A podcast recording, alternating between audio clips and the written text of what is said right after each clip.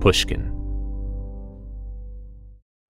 Did you know some travel credit cards offer 10 times points on your spending? Don't miss out on big rewards for your next trip. NerdWallet lets you compare smart travel credit cards side by side, curated by an expert team of finance nerds. What could future you do with better travel rewards? A free flight? A room upgrade? Don't wait to make smart financial decisions. Compare and find smarter credit cards, savings accounts, and more today at nerdwallet.com. Reminder, credit is subject to lender approval and terms apply. NerdWallet, finance smarter. The most innovative companies are going further with T-Mobile for Business. The PGA of America is helping lower scores and elevate fan experiences with AI coaching tools and 5G connected cameras. AAA is getting more drivers back on the road fast with location telematics. And the Las Vegas Grand Prix is powering race day operations with 5G connectivity, giving fans an experience at the speed they deserve. This is accelerating innovation with T-Mobile for Business. Take your business further at t-mobile.com/now.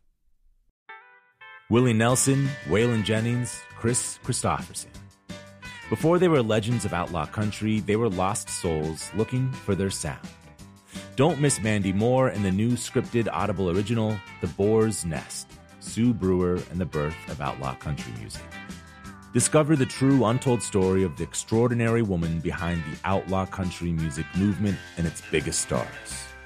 Hear how one woman's vision and her tiny living room, far from Nashville's Music Row, became the epicenter of a musical movement.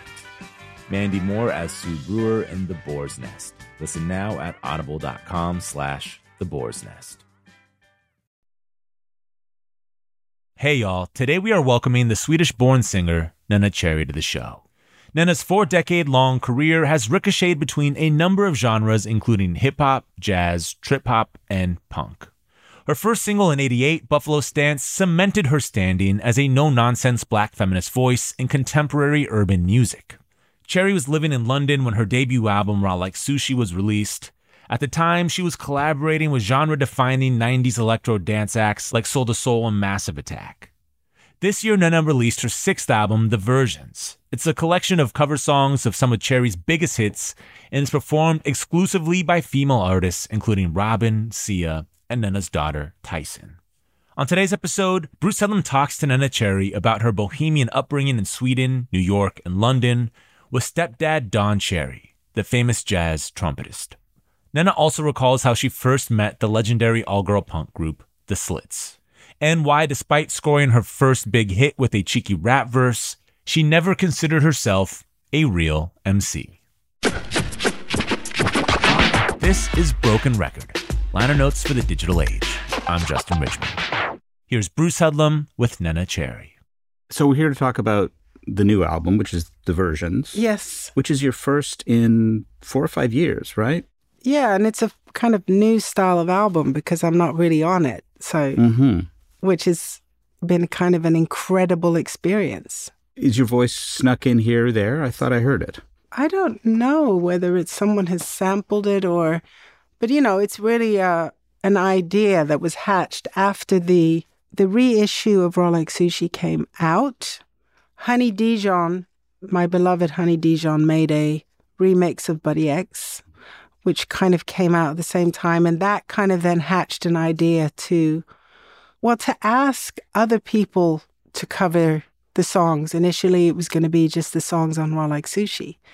We were like, well, let's reach out to, like, for instance, Robyn, who's a great friend and my sister and someone I really consider to be a great inspiration. But, like, I also know that she kind of grew up with Raw Like Sushi. So, in a way, it was a kind of no brainer. So, she was maybe one of the first people that we asked. And then Seinabo Sey, who's also a Swedish artist with Gambian background. She's amazing. And then it just, again, it was like a funny little domino effect. And it was just kind of a joy because I was like, just reaching out to like the artists that I was listening to that seemed to be out there being very much themselves and kind of breaking new molds, you know? So females, I mean, it's a female led project. Mm-hmm. You know, just looking over your career, you don't seem like someone who likes revisiting things. Every album is something new. Um, Broken Politics is different than the album before. The album before that was the jazz record. What's it like to go back and revisit things?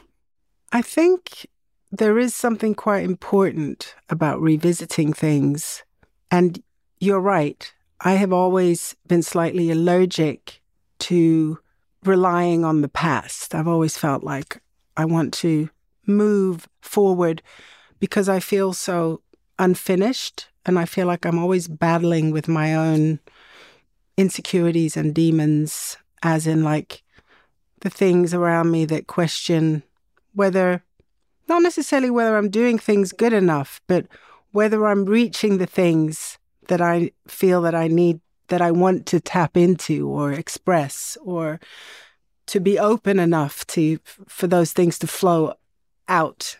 Yeah. And also like being a bit scared of getting caught in some sort of like a karaoke hellhole, you know, where you're just relying on and rehatching things that have already been done because that's what people maybe recognize or know the best. Or, I mean, I'm 58 and maybe in that movement of looking forward, always kind of pushed through and pushed ahead hopefully, maybe if I'm lucky, I'm just like a little bit over halfway through my life.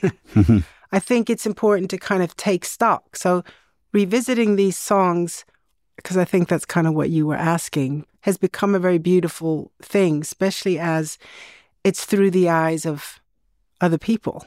And mm-hmm.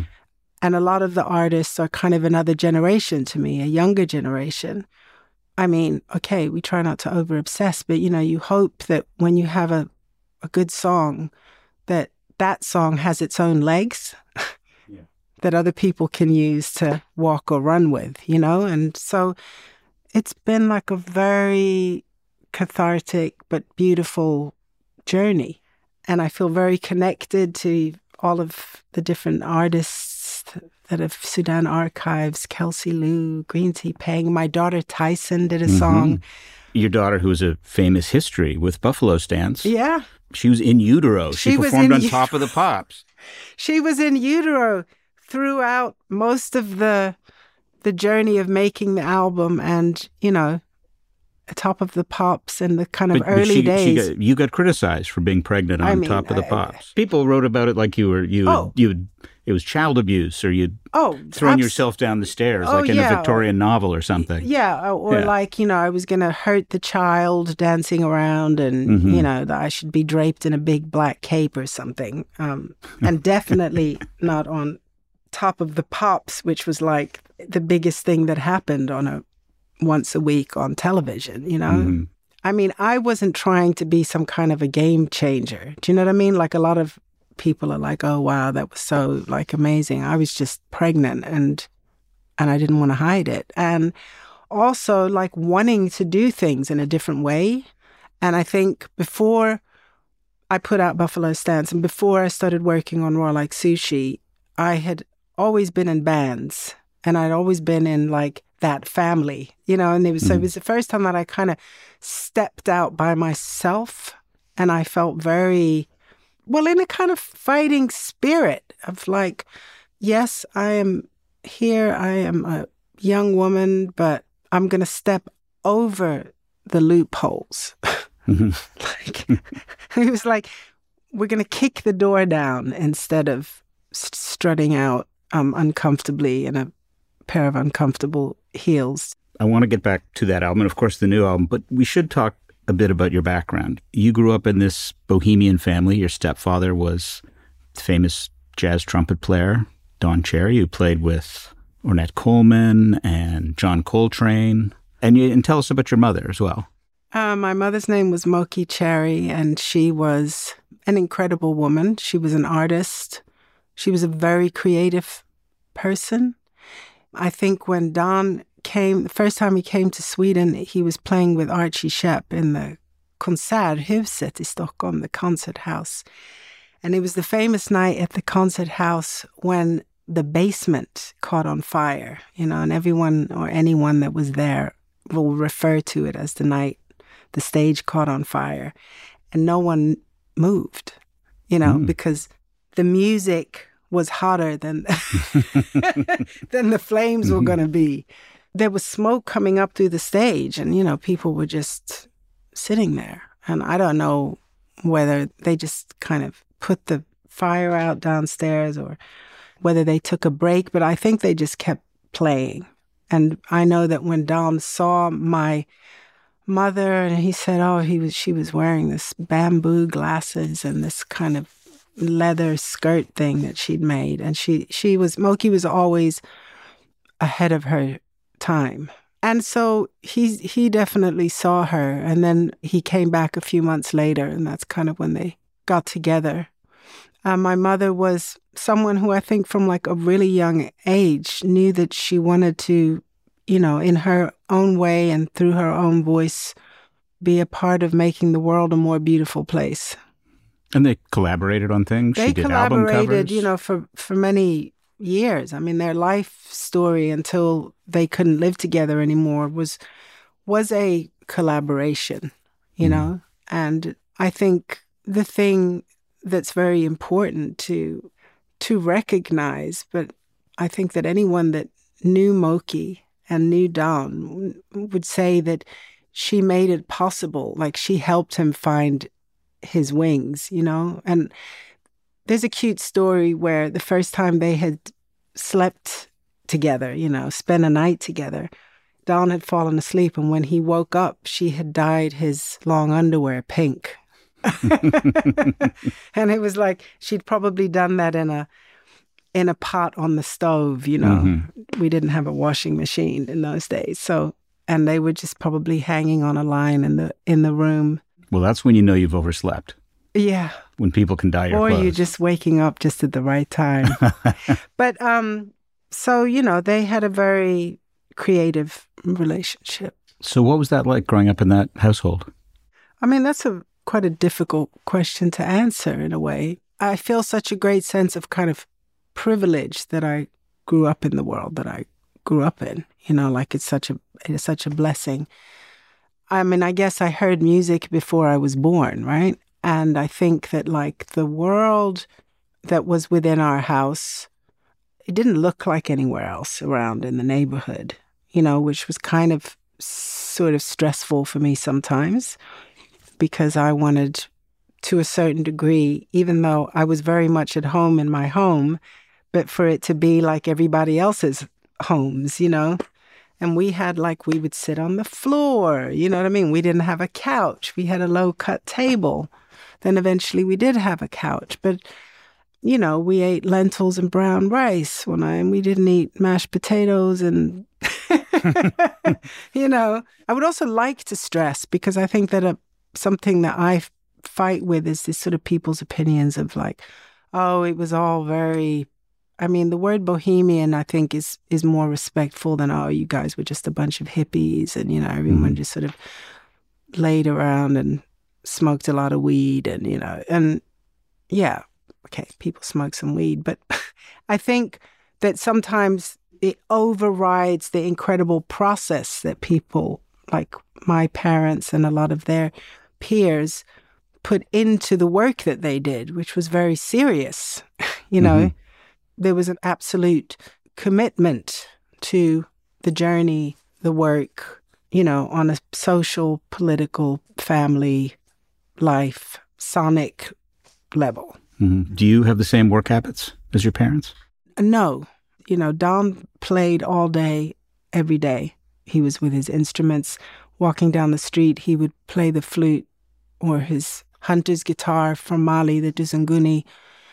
I mean, it was just a part of the movement, his movement, you know? Mm-hmm. I can, hand on heart, say that I wish, if I had any regrets in my life, that I had worked harder, been more disciplined with my songwriting and making music all the time. I think sometimes I've finished an album and then I've kind of closed the door and kind of gone out into life and not stayed with it. Hmm. Um, and I think my mother's process, I mean, being a woman and running a house and a family, that consumed, I mean, the same as for me, consumed a lot of her time. And for her, it was also a, a schlep sometimes, but also a part of her creative process in a way. But it also took her away from her art. And I know that she really struggled with that. But when she worked, she really worked incredibly hard. It's something I've heard, you know, from a lot of female artists I've yeah. interviewed. If they're a bit older, and I'll say, "Oh, you took some time off," they're like, "Well, yeah, I had a family." Yes. You know, Mick Jagger doesn't take time off when he has a family. No, he doesn't have to. Uh, so, uh, what kind of kid were you then, growing up? I mean, I think I've always been quite independent. We lived on 9th Street and Second Avenue when I was about 8 mm-hmm. and and we'd been before we moved into that place. We'd been staying at the Chelsea Hotel where I, I've just come from today, and I had a friend there who was the daughter of of a painter called Al Loving, I believe, and she was living in the Chelsea too. We'd moved to 9th Street, and when we got down to 9th Street after a couple days, I was like, "Oh, I want to see Anne," and my mother went, "Okay, well, you can walk there." So if you go all the way on 2nd Avenue to 23rd Street, and then you go all the way up on 23rd Street to whatever, 8th and between 7th mm-hmm. and 8th, 8th and 9th, you'll get there. And I, you know, I did that. And I think now, like, I would never have set my kids out on one of those walks. I think I, I was qu- quite independent and very sensitive, but also determined to be o- okay. And I th- think sometimes that determination has meant that I have also shut down certain things to kind of feel all right, which I've dealt with later in life. Mm-hmm. Stress or difficult things to for everything to kind of to be fine. Mm-hmm. And you know, there was a big contrast, of course, between like being in the forest in Sweden, where my parents bought a house in 1970, an old schoolhouse, and then on a regular basis coming to live in New York, which I'm like so thankful for because I think I would have been a very different person if I had just spent the first 16 years of my life in Sweden. We're going to take a quick break, but we'll be right back with more from Bruce Headlam and Neneh Cherry. Apple Card is the perfect cashback rewards credit card. You earn up to 3% daily cash on every purchase every day.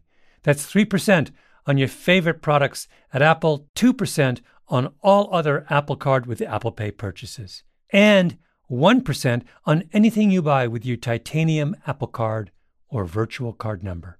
Visit apple.co slash card calculator to see how much you can earn. Apple Card issued by Goldman Sachs Bank USA Salt Lake City branch, subject to credit approval. Terms apply. The most innovative companies are going further with T Mobile for Business. The PGA of America is helping lower scores and elevate fan experiences with AI coaching tools and 5G connected cameras. AAA is getting more drivers back on the road fast with location telematics. And the Las Vegas Grand Prix is powering race day operations with 5G connectivity, giving fans an experience at the speed they deserve. This is accelerating innovation with T-Mobile for Business. Take your business further at T-Mobile.com slash now.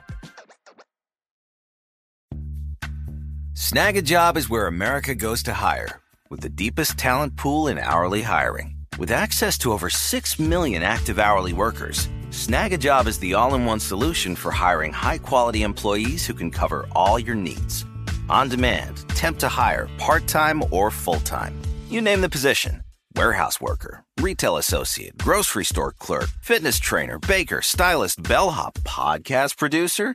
Yeah, Snagajob's got a worker for that. With our easy to use platform, you're able to seamlessly post and fill available positions quickly with a dedicated customer support team to provide all the help you need along the way. Kind of nice knowing you have a talent pool like that in your own backyard, right? Snagajob is the partner you need to keep your business running smoothly. So visit snagajob.com or text snag to 242424 to talk to an expert. Snagajob.com, where America goes to hire. We're back with more of Bruce Headlam's conversation with Neneh Cherry. Do you remember forming your own musical taste? I mean, your stepdad was playing trumpet all the time because that's what professional jazz musicians have to do. Was there a point you were listening to something else and saying, well, this is what I want, the Beatles, whatever it was? I mean, the problem is, the problem is that if you look into the the record collection that we still have, which was like the record collection that I grew up with. Obviously, things have been added to it over the years.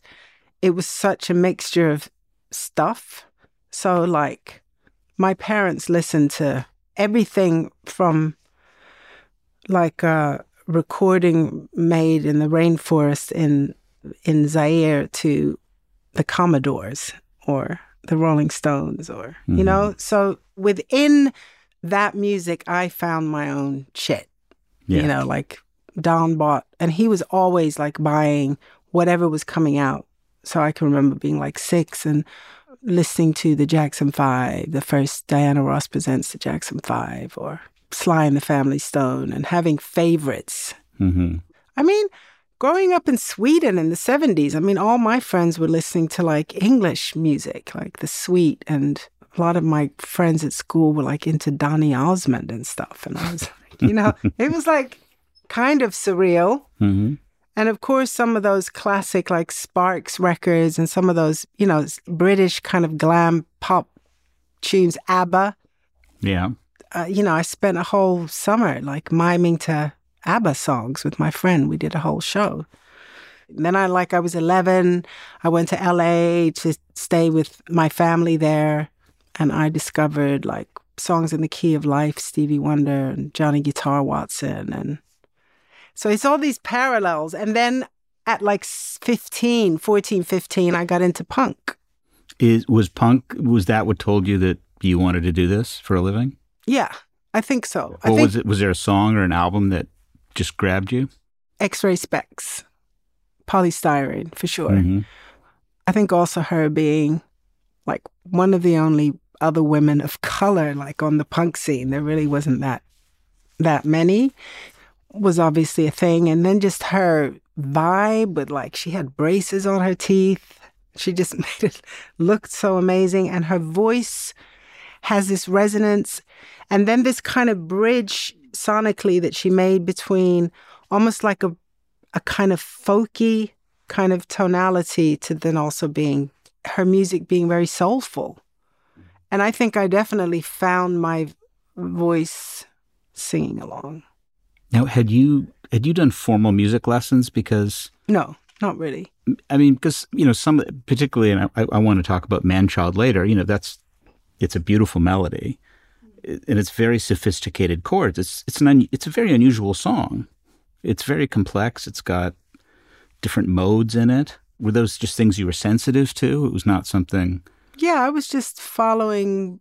I was working with an auto chord, a Casio keyboard that had a auto chord settings on the left hand side. And I had one or two kind of melodies, which were the, you know, is it the pain of the drinking or the Sunday sinking feeling, which were the two first lines in the first verse.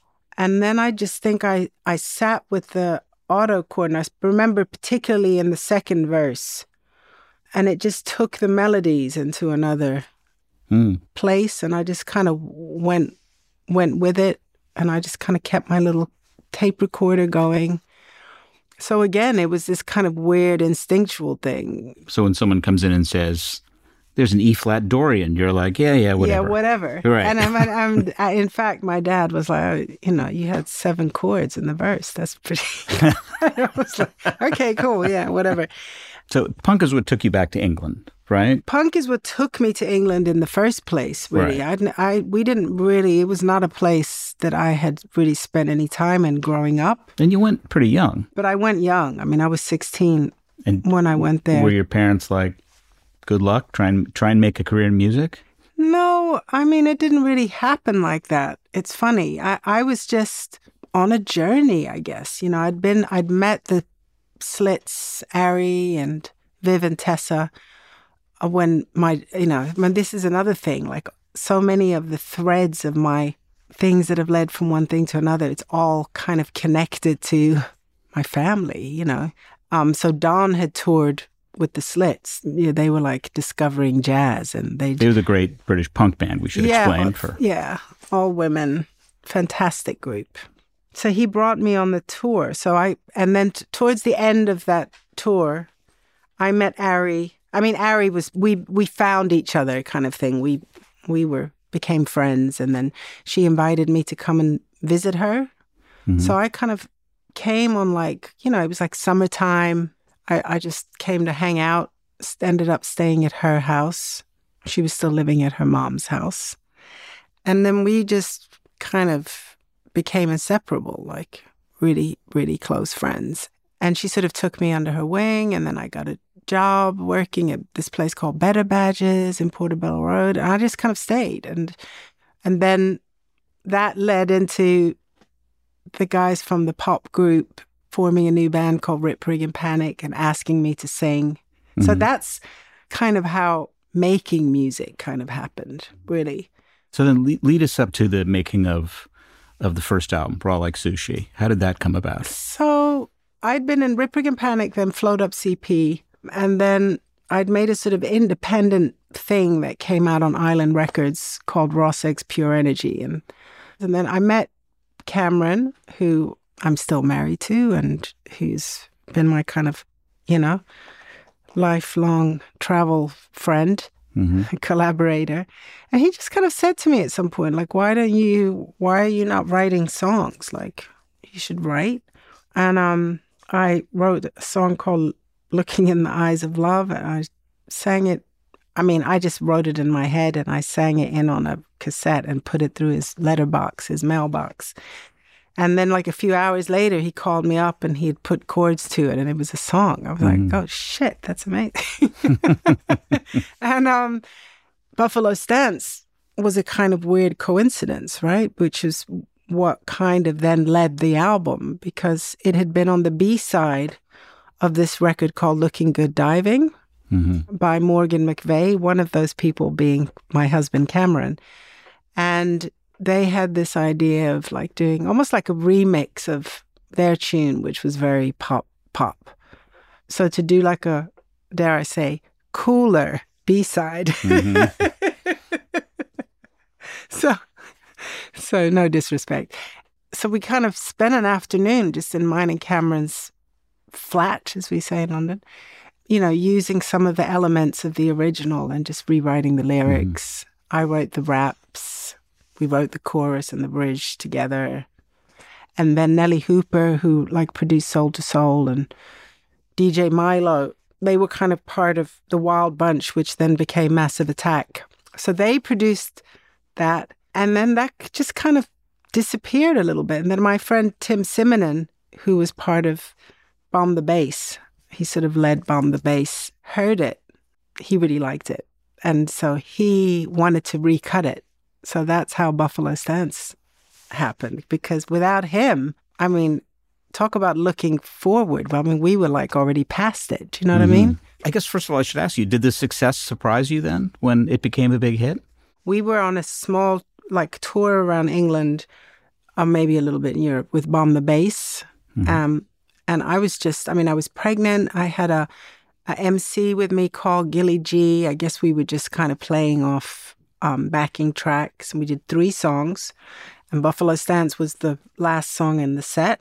And we noticed as we were kind of going around the country that people were starting to recognize it. And and I remember one night sitting on my bed in our house in West London, and there was this kind of late night American top 10 with Casey Kasem that, you mm-hmm. know, and every week he would show a kind of something climbing up the chart, something that's drawing a bit of attention to it. And lo and behold, there was a little clip of Buffalo Stance. And I was just like, oh my God, this is because at that point it was still very kind of European and mm-hmm. it had just started to spill into to here. What's amazing about that song to me is how different it is from a lot of the music that was coming out in England at that point, which was like Massive Attack and those bands. You know, they would try and get a groove going. It was often a pretty simple melodic idea. Buffalo Stance has so many different voices in it. I know they're all your voice, but you know, it's like if you count them, it starts with you saying you want a beat. Yeah. You throw in a little expletive there. Then you have that very English accent introducing the the hi hat the hi hat. Then you have so that's two. Then you start rapping. Now, had you rapped a lot by that point? Yeah, definitely a bit. Like I think that my as I was kind of doing my own thing, being such a part of that era and it being su- such a kind of important part of what was going on and inspiring and influential. Yeah, like it was kind of it was kind of a no brainer and it became a really interesting way of telling stories. So, you know, you can just like be a bit more blatant in a rap. So you rap the verses, and then you've got the gigolo sucker, that Yeah. little scratch break, and then you've got your singing voice for the pre-chorus, Yeah. and the chorus. So that's your singing voice, but it doesn't stop there. Then you've got that spoken break, the "What's he like?" Now, was that a real conversation? How did you? How did that come up? I mean, that kind of comes from a, a friend of mine whose name is Fat Tony, who's a DJ and just a really close friend. I've known him for millions of years, and we spent a lot of time out dancing together and out. And he would look at people and go, Oh my God, what's he like? what's she like? Oh God, look at her. And so I, it was like just, it just came into my head when right there when we were kind of doing ad libs. But but then you you go back to the chorus, but then you've got that whole different part, the sort of wind in my face. Oh yeah, the kind of little poem at the end. Uh huh. So I'm just like that's like seven or eight kind of different voices in one song. It's all. It reminds me of. Um, Maybe it's a schizophrenic tune. I've never thought of well, no, no. It reminds me of old like Beatles songs, like "Day in the Life" or "You Never Give Me Your Money." Like Paul McCartney will use like three different voices. Yeah, Um, it's such a full song. It was just. It, it, it's what it, what makes it so different to me. kind of quirky. I think like I find it hard to kind of be very analytical and to intellectualize about it. But I think it was just well, like that's one what of we're those. doing here. So this is well, I don't know if I'm very good at that, um, especially not with jet lag. But I think like a very important element of maybe that time was this kind of like fighting against the kind of any kind of restrictions. Do you know what I mean? It was Mhm. like, well, we don't have to, like, we can refer to stuff without it restricting us. You know, so yeah, I'm gonna rap, and then you know, we're sort of ultimately, in a way, without wanting to sell out, still making pop records. Do you know what I mean? hmm And, and over here, it was it was sold as a rap record. You know, as you probably know, I'm like rap and hip hop is like really a- an important part of like my upbringing and my identity. Like I was so in awe and loved MC Lyte and you know Queen Latifah. You know there were all these amazing women actually on the Roxanne Shante. I I have to be honest and say, of course, helped me find my voice. But you know, in my eyes, I was never as cool as them. They were like an inspiration to me. But you know what I was doing, I would say it's not that it wasn't authentic, but you know what I mean. It was something else. Mhm. So I would never really have been comfortable in saying like, "Yo, I'm a, I'm like I can kind of rap, but I'm not a rapper." Like in the sense that give me a mic and I'll freestyle for half an hour. No, unfortunately, I wish. oh, wish. okay. No, We, we are going to do that right here. yeah, no, no. I wish. I mean, in my dreams. We'll be right back with more from Neneh Cherry after the break. As listeners to this show, you probably consider yourself pretty smart.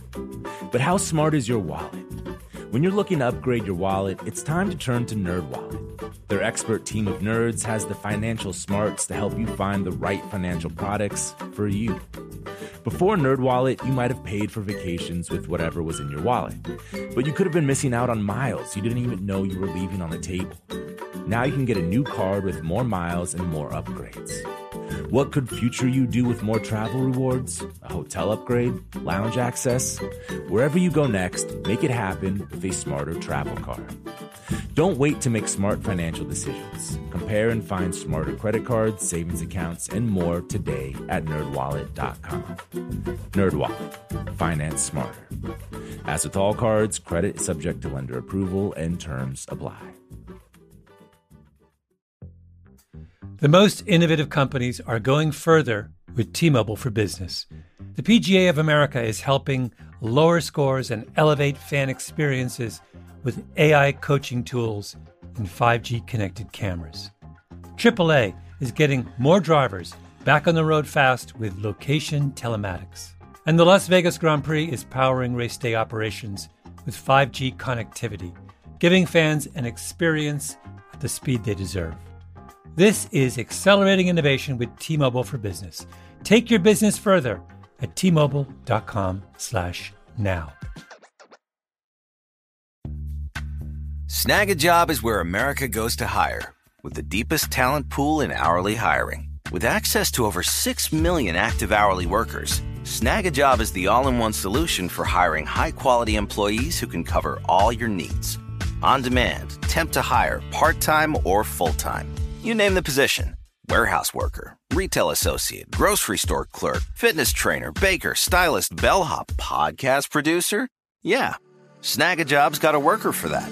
With our easy to use platform, you're able to seamlessly post and fill available positions quickly with a dedicated customer support team to provide all the help you need along the way. Kind of nice knowing you have a talent pool like that in your own backyard, right? Snagajob is the partner you need to keep your business running smoothly. So visit snagajob.com or text snag to 242424 to talk to an expert. Snagajob.com, where America goes to hire. We're back with the rest of Bruce Headlam's conversation with Neneh Cherry. You talked a bit about writing Manchild, and you talked about how you wrote the that the melody and the chords. You know, it's it's also a, a song that's full of great lines that reminds me of of some of your later stuff, like on the Blank Project or Fallen Leaves, which was on your last album, which was just such a beautiful song. It's got that great line, you know, through the speaker boxes, uh, loud's my diagnosis. I believe in miracles and words in heavy doses, which mm. I thought was just great, great line.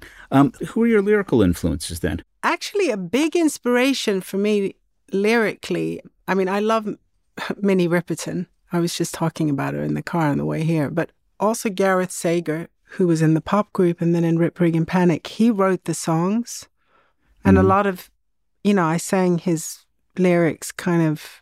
I mean, I was like really young, and sometimes I didn't really understand what I was saying. right. But playing with words. And I think reggae music, like moving to England and, and living there in the early 80s, I mean, all those Gregory Isaacs and Dennis Brown and going to sound systems were also like a huge influence. But I think lyrically, I mean, it's it's like a combination of things, you know. Are you the kind that has to sit down every day to do some writing? No, I don't. I should do, but I don't.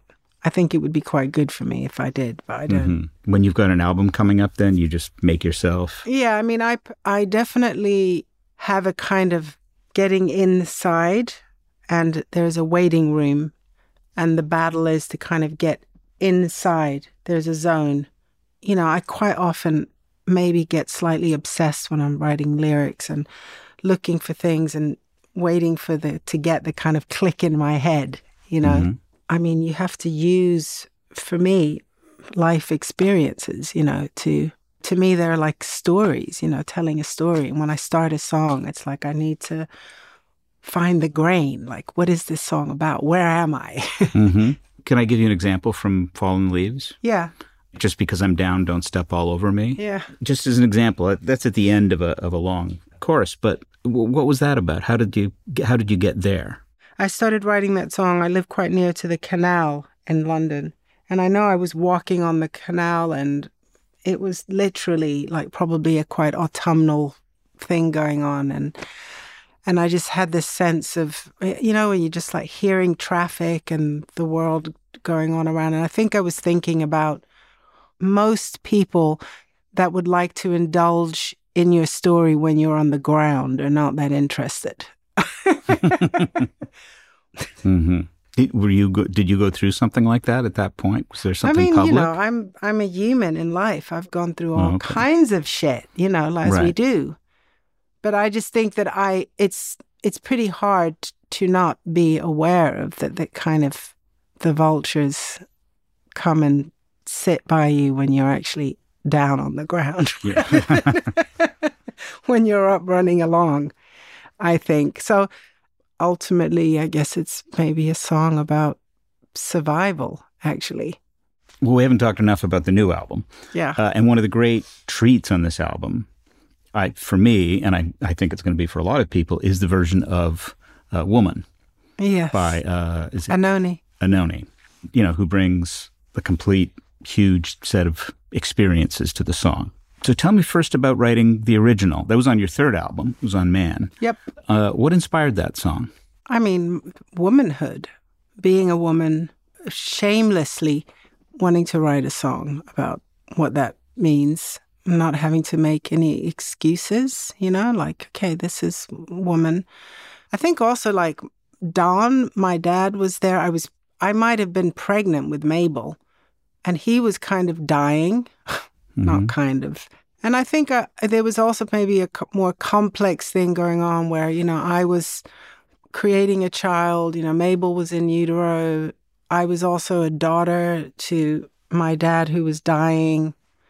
And there were so many reflections of my own womanhood going on around me and being 33 or something and having had a just kind of coming over a threshold coming out of the 20s into the 30s and you know you're trying to find your so-called authentic self or something like that anyway it's a song and it's a song that sometimes has also annoyed me Well, why is bec- that? because i find it sometimes that like i've found it sometimes a bit restricting and sometimes in later years i found the production a bit like pompous Hmm. with strings and you know this is a woman's world you know like i was like oh my god i don't i kind of wanted to take it out of the box and i think that's what Anohni's done she's just made it bleed more in a way that i hmm. think is really like it really needed to happen Now, the original, I assumed, was a, a bit of the the strings and everything. You, you were trying to evoke the the James Brown. It's a man's world. Was that deliberate? I wouldn't say that I would dare to say that it was an answer, but it was a part of the discussion. hmm There's two other projects I want to ask you about briefly. The first was uh, the Cherry thing, which is when you did freeform jazz, much closer to the stuff Yeah. your stepfather did. What was that like? I to tell you the truth, I think that Cherry Thing record kind of saved my life and it kind of brought me back into being able to make records because I hadn't made a record for 17 years or something when I made that. And I guess it was just like kind of stepping into a zone in music that was kind of like in my very much in my DNA Mm-hmm. and it, there was a kind of freedom and i felt so harnessed by the musicians and we did more or less most of the records um, songs on that record are cover versions so we chose three songs and we did one take of each Mm-hmm.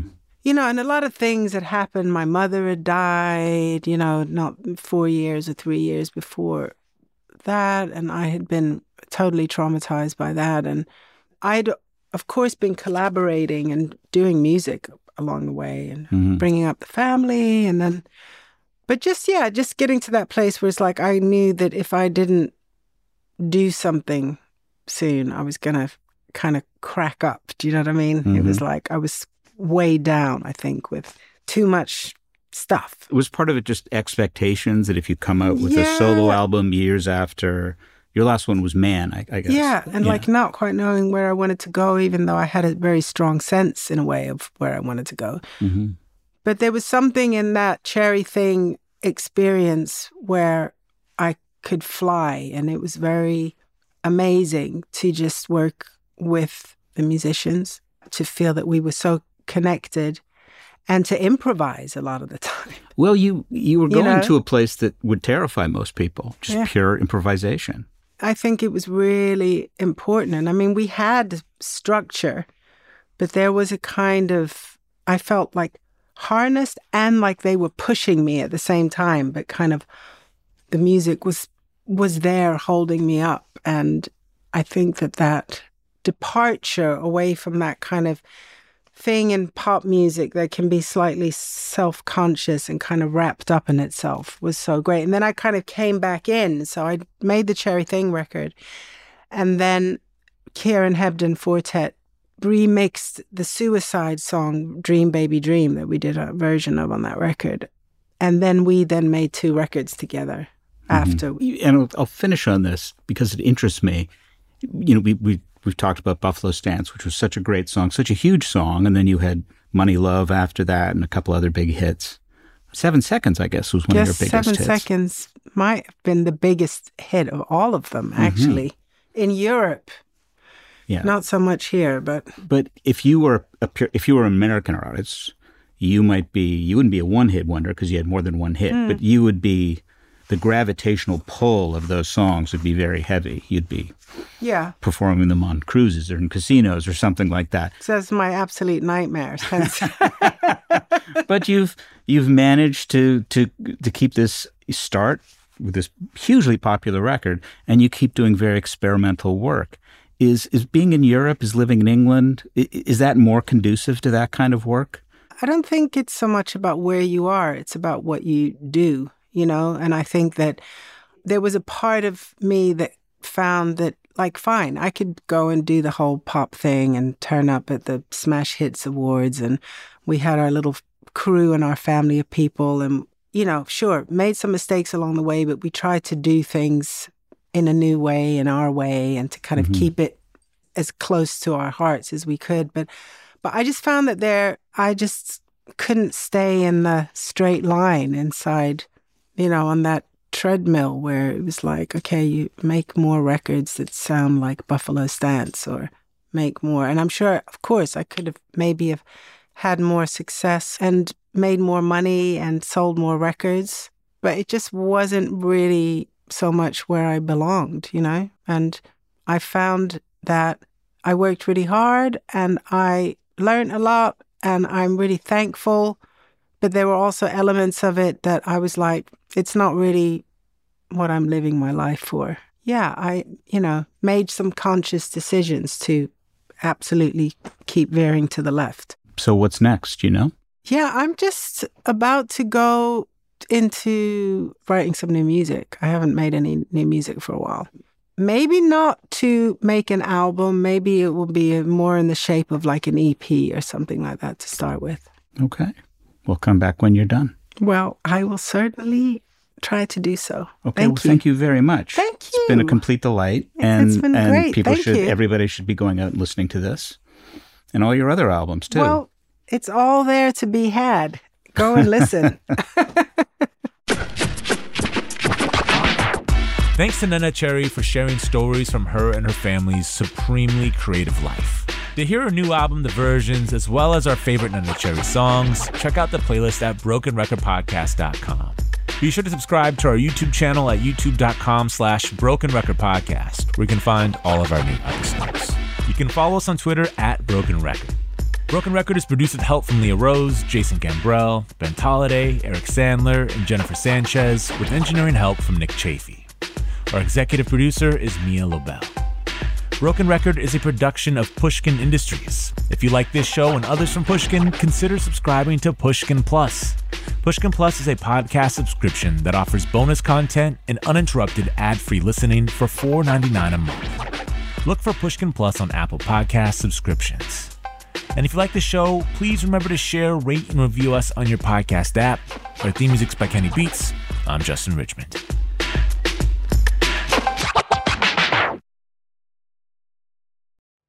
Did you know some travel credit cards offer 10 times points on your spending?